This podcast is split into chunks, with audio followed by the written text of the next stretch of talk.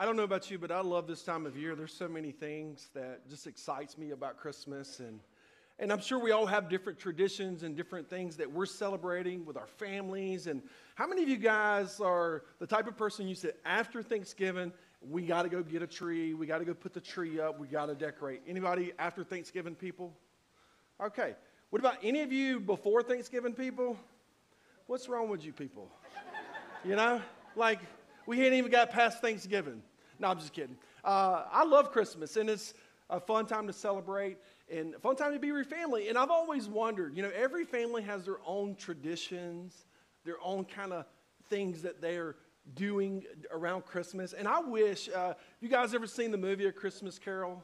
Uh, you know, like Scrooge Ebenezer, he, he gets taken around. I, we, we actually watched some of this yesterday. We, we, we like the Walt Disney version with the cartoon characters. And so I always envisioned Jiminy Cricket, you know, flying me around and uh, dropping me into other people's families. And wonder what that would be like at Christmas. What's different about your family, about your family dynamics at Christmas that's, that's different from mine? What are those traditions that we have that are different? And uh, I just think it would be so cool to like sneak, take a sneak peek into y'all's life. Some of you's like, absolutely not. My family is crazy. You are not invited to my family gatherings because there's unpredictable, no, no telling what's going to happen and what's going to go on. Does anybody feel that way? Okay, good. I won't tell your family. All right. All right. Uh, so today I want us to think about something. Uh, first, I want us to play a little game.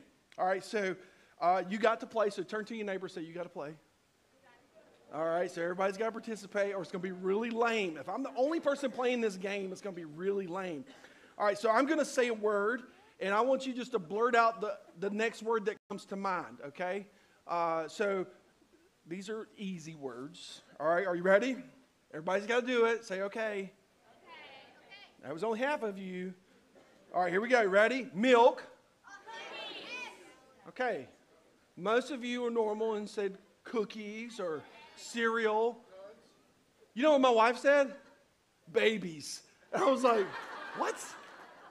She was like, I guess if you have four kids, you associate milk and babies in the. Anyways, here, let's try again. Peanut butter. Good. Popcorn. Okay. Snow. Christmas. Oh. All right. So I got to confess, I set you up and I'm visiting to preach to you, okay? I'm visiting to step on your toes. No, I'm just kidding.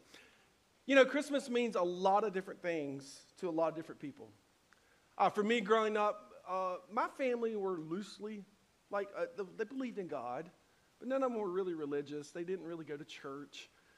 And so, Christmas for me as a kid was all about the presents. Let's just be honest. I could not wait to wake up and see what Santa Claus had left up under that tree. And it was, as I thought about Christmas as a kid and, and as I dreamt about what Christmas was supposed to be like, I had this hallmark mentality of what Christmas was supposed to be like, where it's supposed to be special. Nobody's supposed to fight. And I remember, if I can be honest, I remember being disappointed at Christmas because my mom and dad were getting a fuss or an argument. I'd be like, it is Christmas. Like, this is supposed to be special and there's supposed to be snow on the ground, and there's supposed to be like a Christmas tree, and everybody sings, and all the birds sing, and, and you, you know, you have this mindset of what it's supposed to be like. Everybody thinks about Christmas differently. And when you go out into our community and you live, we all live in this, in this American society. We're faced with a lot of different meanings and a lot of different, cl- uh, really, I, I would say it's, it's clutter. Things that come in that clutter up the true meaning of what Christmas is all about. And what I've learned is that the things that I grew up thinking about Christmas, that Christmas is actually not about that at all. It's not about having a white Christmas. It's not about the Christmas tree or hanging stockings or chestnuts roasting on open fire. That don't even sound good, anyways. I don't know what that is. But it's not about that. Christmas is about the birth of our Lord and Savior Jesus Christ. And sometimes we lose our focus and we, we get so swept up in the holiday spirit that we lose the truth of what Christmas is all about. And, and, and here's what I had to learn is that when I evaluate my life and I think about Christmas, can I be honest with you? Sometimes Christmas is a hard time of the year. Sometimes it's hard because it reminds me of all the things in my life that are broken. It reminds me that my family is dysfunctional. It also reminds me of what I don't have instead of what I do have. People that I've lost that are no longer a part of my life. It, sometimes it's just really hard. And Christmas doesn't seem very joyful. As a child, I remember facing and wrestling with disappointment because Christmas didn't always happen the way it should happen. And I had to realize something is that in my mind and in my heart, I've bought into a meaning of Christmas that God never intended for it to be. God didn't give us the Christmas season so we could have a hallmark moment, so our families could be joyful around the fire. Those are great things. And my family has traditions and, and, and, and things that, that are going on in their life that, that, that I love. And I, I love seeing my grandmother. I love getting with my aunts and uncles, and they're crazy, but I love them. And it reminds me of the good things. But it's not always easy. And I want to encourage you to do something this year. I want to encourage you to edge out all the other meanings of what Christmas is for you. And I want you just to focus on the true meaning of Jesus. Make room for Jesus in Christmas this year. Let me share a little passage here because this is not a new thing. In fact, in Luke 2, we're going to see that in the very beginning, when Jesus was born, there was the very struggle that I just mentioned. There wasn't room for him. In Luke 2, verses 4 through 7, it says Joseph also, also went up to the town of Nazareth in Galilee, to Judea, to Bethlehem, the town of David, because he belonged to the house and the line of David.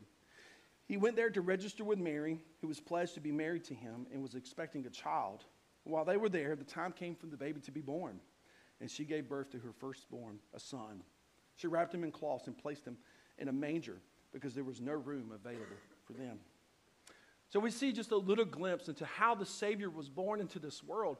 And this is what stood out to me is that the King of the universe, God in the flesh, Emmanuel, God with us, chose to be born into this family, put himself, placed himself into the family of Mary and Joseph. That he would, as a small babe, be raised to a man he put himself there, he placed himself. And there's a couple things that, that, that was just obvious to me. Is one that when God came to this world, there was no room for him. There was no room. And I began to think, I said, how is that even possible? Joseph and Mary is going back to Bethlehem, you know, to, to take part of a census that had went out, uh, the, the, the call for them to come back. But I started thinking, I said, where was Joseph's family? Where's his grandma? Where's his aunts? Where's his uncles, his cousins? How could Joseph show up with his pregnant wife, soon to be wife, and not have a place to go? Why would someone from that community not take him in? And it hit me, and I said, you know, Joseph, Joseph and Mary weren't high class. If they would have had money, they would have had, um, they would have people willing to take them in to minister to them or to encourage them. Oh, come here. There's no way I'm going to let my niece, pregnant, sleep in a cow trough. I mean, a cow stable. You know what I'm saying? Think about that. Where's Mary's family? And it occurred to me that their family is dysfunctional. Joseph is like intending to marry this old girl here who's already got a baby in her belly. Something ain't right. God came into the world despised. He entered into human existence and there was no room for him. His own people rejected him. And here's what I want to encourage you with this year, this Christmas season, is don't do the same thing. Will you make room for Jesus? Will you edge out some of this other stuff? Well, hey, I would encourage you to, this is the same challenge I have to give myself. I have to stop relishing on the ideas of what I think Christmas should be and put my focus on Jesus because that's what Christmas is all about. It's about our Lord, it's about our Savior, it's about God coming to this earth, presenting Himself and saying, Hey, I am coming to you, the greatest gift ever given to humanity didn't come with a bow on it, it came in a manger. I want to encourage you this year as your families gather. This could be a big step for some of you because I know what my family's like. My family knows me, but they'll also tell me everything that they really think. You know what I mean? I want to encourage you to hit the pause button and say, hey, can we read the real meaning of Christmas together? Open up your Bibles, look at Luke chapter 2, and just read it as a family. It says, This is what, guys, I love presents and we love getting together and we love the food and the laughter. We're trying to keep the dysfunction down, but here's what this is really explaining is that God came to a broken, dysfunctional world. He came to fix the brokenness. And Jesus is healing our families, guys. He is putting things together that have been lost, that have been broken. Will you take a moment this year and slide aside all those other things that Christmas means? And will you make Jesus a high priority and say, let's celebrate the Lord, God who came in the flesh for you and I?